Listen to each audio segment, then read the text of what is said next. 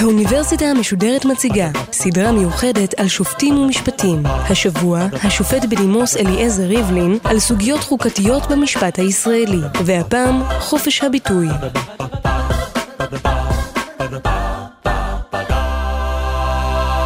אה, היום נדבר על חופש הביטוי. לדבר על חופש הביטוי זה לדבר על אקטואליה. כמעט כל ידיעה חדשותית ששמעתם היום עוסקת בחופש הביטוי, או שיש בה היבט מסוים של חופש הביטוי. ההפגנה מול ביתו של איש ציבור היא צורת ביטוי פוליטית. כתבת תחקיר בעיתונות נוגעת לחופש העיתונות. ידיעה שצונזרה זו פגיעה בחופש הביטוי. הציוצים בטוויטר של נשיא ארצות הברית, ביטוי חשוב. ואפילו פסק דין האוסר ריקוד על עמוד נוגע לצורה מיוחדת של ביטוי. אבל הרי אי אפשר לדבר על אקטואליה, אי אפשר לדבר על הכל. נשוב מעט לאחור. השנה היא 1787, ימים ימי הקיץ החמים של פילדלפיה, זמן קצר לאחר שארצות הברית של אמריקה זכו לעצמאות. אבות האומה האמריקאית התכנסו לוועידה שניסחה את חוקת ארצות הברית, החוקה שיצרה את עקרונות המשפט הפדרלי ואת הרשויות של השלטון. מנסחי החוקה דנו בינם לבין עצמם אם ראוי לכלול בחוקה את זכויות היסוד של האזרח, את חופש הביטוי, את הזכות לקניין ואת חופש הדת. לא הייתה הסכמה על כך, מתוך חשש שמא פירוט זכויות היסוד רק יצמצם את היקפן. רק ארבע שנים לאחר שהומצאה החוקה, הוחלט להוסיף לה תיקונים שהתייחסו להגנה על זכויות אדם.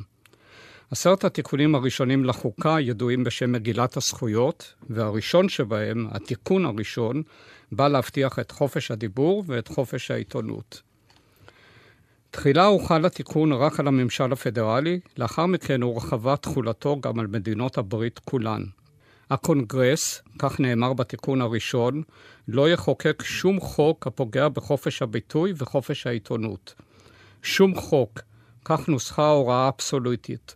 כלומר, איסור גורף על פגיעה בחופש הביטוי בלי חריגים וללא סייגים.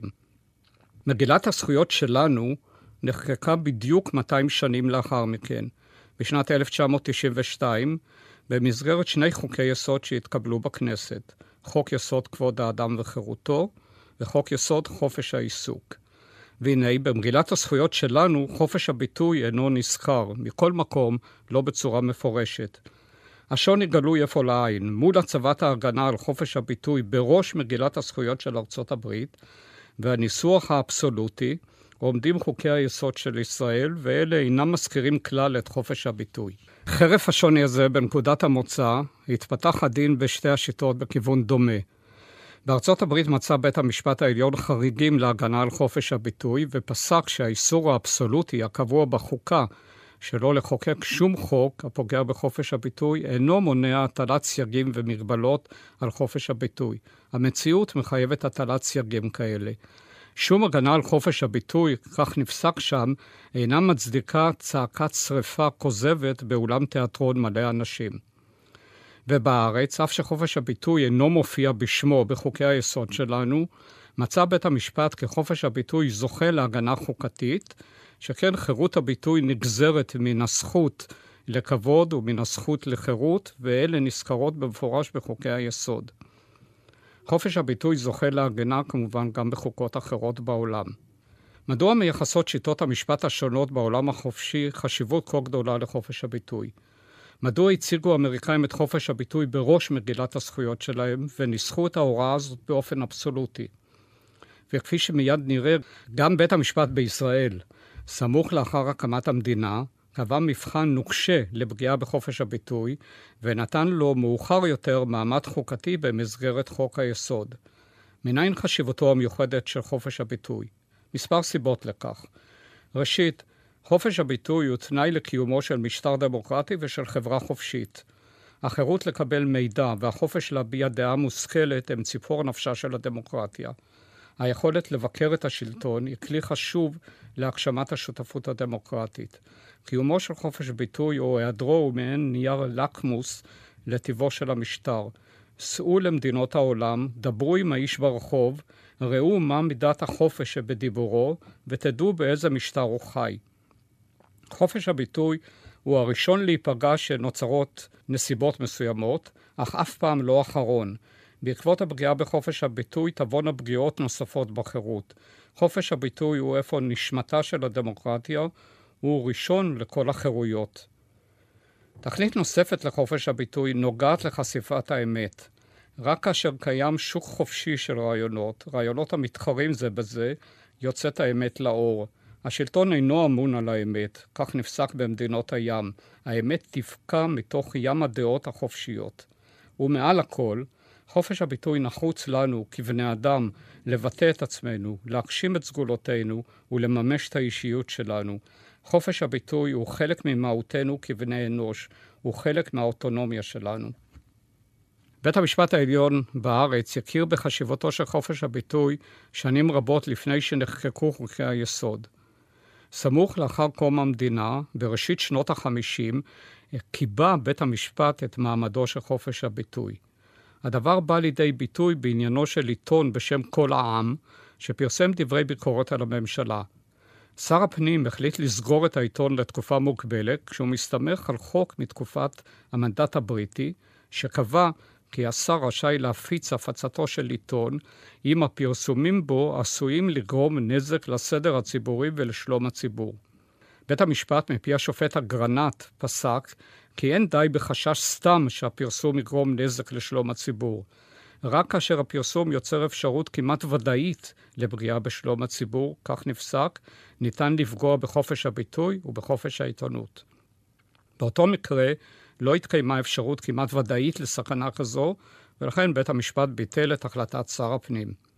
המבחן הזה של ודאות קרובה לכך שהביטוי יסכן אינטרס חיוני, מבחן שנקבע בשנות ה-50, ליווה את הפסיקה מאז ועד עתה.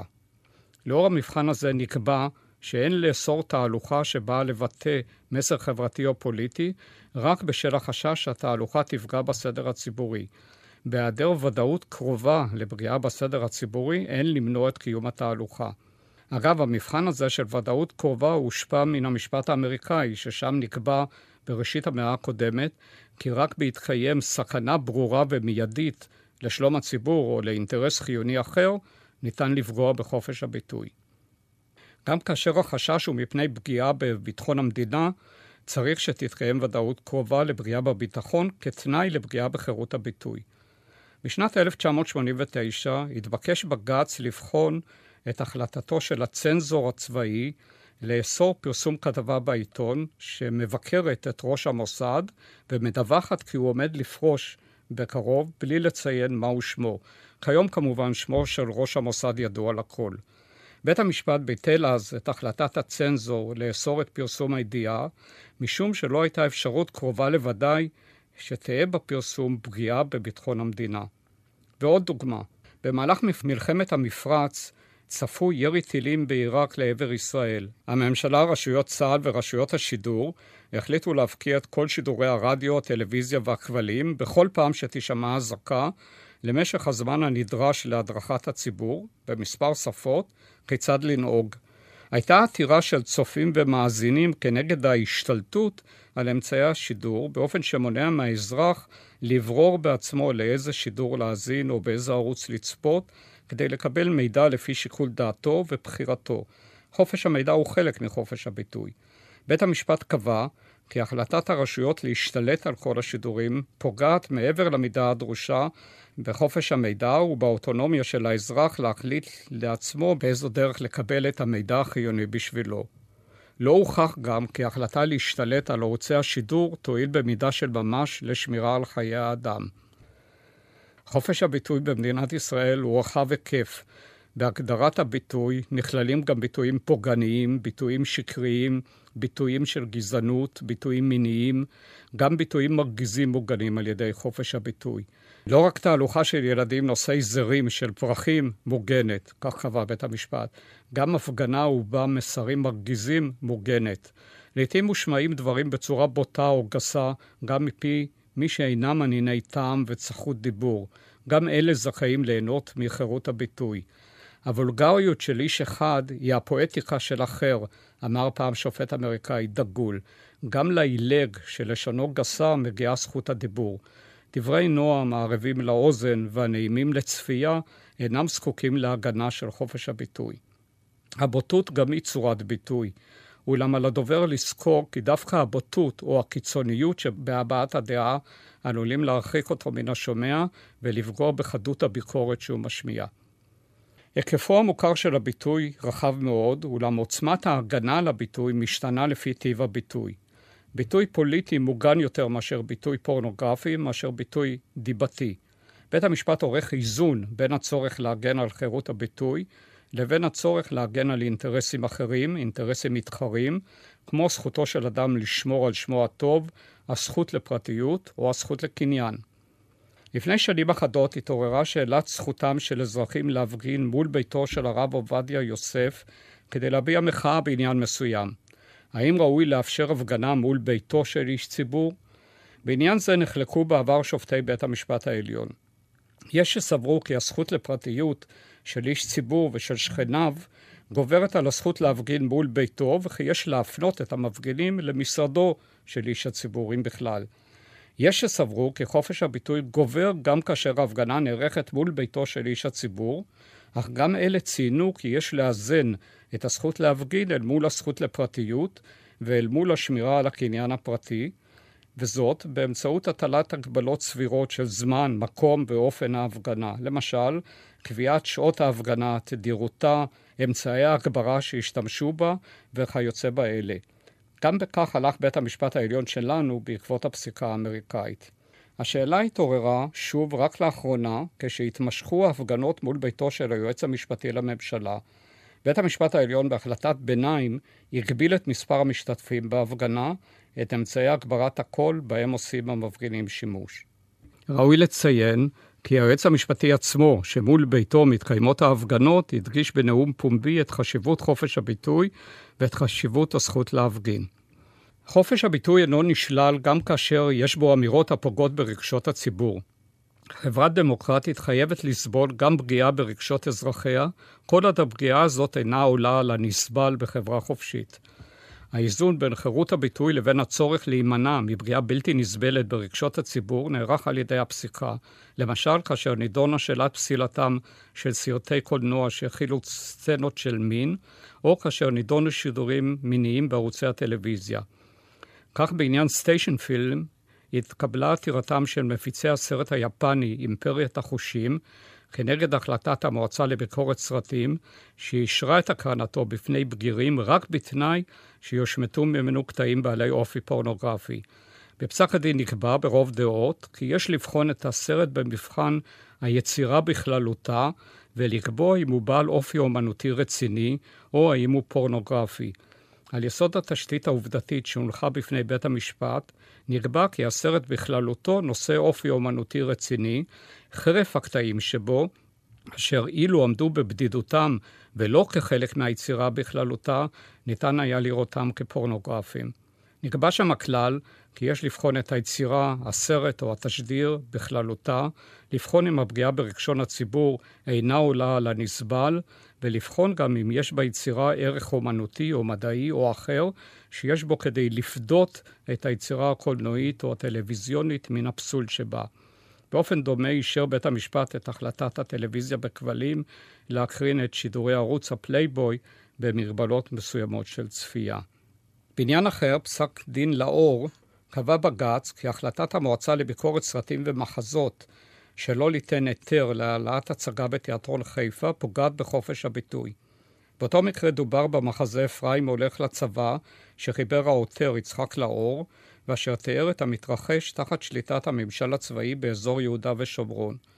בפסק הדין נקבע כי אף אם ההצגה מסלפת את המציאות, מבקרת את המדינה ואת הצבא באופן העלול להביא להתססת האזרחים, ועשויה לפגוע ברגשות העם היהודי, אין קיימת ודאות קרובה לכך כי הצגתה תביא לפגיעה קשה וחמורה בסדר הציבורי.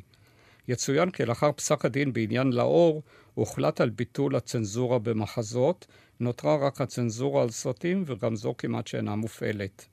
כך נפסלה גם החלטת המועצה לביקורת סרטים לאסור את הקרנתו המסחרית של הסרט ג'נין ג'נין, בשל פגיעתו קשה ברגשות הציבור, ובמיוחד בחיילי צה"ל ובבני משפחותיהם. עם כל הביקורת שהביע בית המשפט על יוצרי הסרט ועל הסילופים שהוא כולל, נפסק כי אין מנוס מלאפשר את הפצתו, כי הפגיעה אינה עוברת את הסף שמעבר לו, חברה חופשית כבר לא יכולה לסבול. באותה רוח הוחלט שאין לפסול תשדיר תעמולה של רשימת עוצמה לישראל, אשר כלל אמירות פוגעניות נגד הציבור הערבי, וכן תשדיר של רשימת בל"ד, המשמיע באופן מעוות ומכחיך את המנון המדינה, משום שמידת הפגיעה ברגשות הציבור כתוצאה מצפייה בתשדירים אלה אינה מעבר לרמת הסיבולת הראויה. מן הצד השני, תמך בג"ץ בהחלטת יושבת ראש ועדת הבחירות המרכזית לפסול תשדיר בחירות, שבו נראו אנשים מהמגזר החרדי נתלים ברגליו של אדם בעל מראה חילוני, ומתפוגגים בעשן כשאותו אדם משלשל לקלפי פתק של מפלגה מסוימת חילונית. בית המשפט קבע באותו מקרה כי מדובר בפגיעה קשה ברגשות הציבור, הכרוכה בביזוי ובהשפלה, העולים על הרמה אותה אמורה לסבול חברה דמוקרטית. חופש הביטוי מתמודד גם עם זכותו של אדם להגנה על שמו הטוב. זוהי זכות בעלת מעמד חוקתי, הנגזר מערך כבוד האדם שנכלל בחוק היסוד כבוד האדם וחירותו. גם חוק איסור לשון הרע מאפשר למי שפגעו שלא כדין בשמו הטוב, לתבוע את מוציא הדיבה. בה בעת מאפשר החוק למי שפרסם את לשון הרע להוכיח כי הדברים שאמר הם אמת וכי יש בהם עניין ציבורי, או שנאמרו בתום לב בנסיבות מסוימות. שאלת האיזון בין הצורך להגן על שמו הטוב של אדם לבין הצורך להגן על חופש הביטוי, ובמקרה זה חופש העיתונות, קיבלה מענה בפסק דין עקרוני שניתן בעקבות כתבת תחקיר ששודרה בתוכנית הטלוויזיה עובדה. בכתבה נטען כי מפקד במוצב של צה"ל ירה שלא לצורך לעבר ילדה פלסטינית שהתקרבה למוצב. המפקד הועמד לדין בבית דין צבאי וזוכה. הכתבה שודרה קודם לזיכוי, והמפקד הגיש תביעת לשון הרע נגד השדרנית. בית המשפט קבע כי קיימת לשדרנית הגנת הפרסום בתום לב, וכי קיימת לעיתונאי החובה לשדר עניינים מסוימים שיש בהם עניין לציבור, ובלבד שהדבר נעשה בצורה אחראית ובתום לב. תום הלב התקיים אצל השדרנית, שכן האמינה בעת שידור הכתבה כי הפרסום הוא אמת. רק בדיעבד, כשניתן פסק הדין בבית הדין הצבאי, התבררו עובדות אחרות.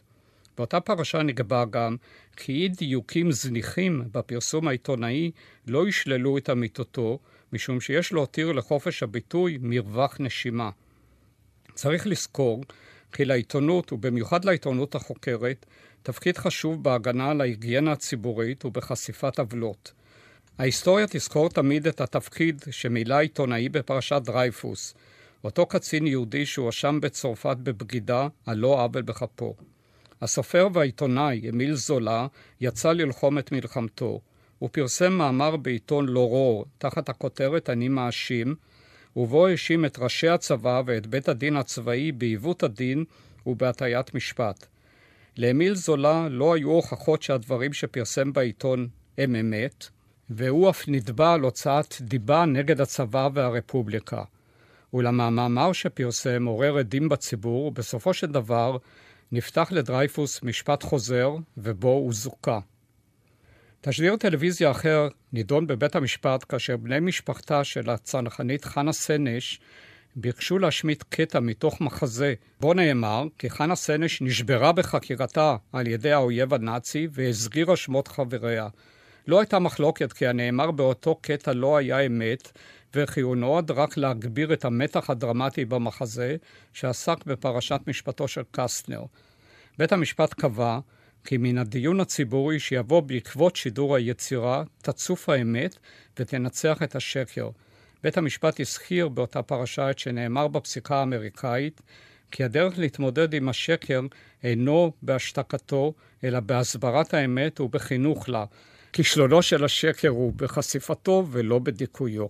חזרנו אפוא למשפט האמריקאי ופתחנו כזכור בוויכוח שהתקיים שם בקיץ של 1787 אם לכלול בחוקה את זכויות היסוד של האדם ובהן חופש הביטוי.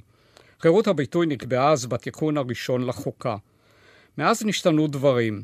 ההכרה בחשיבות חירות הביטוי נשמרה, אך המציאות בה מיושם העיקרון משתנה חדשות לבקרים. המציאות מציבה בפנינו כל העת אתגרים חדשים.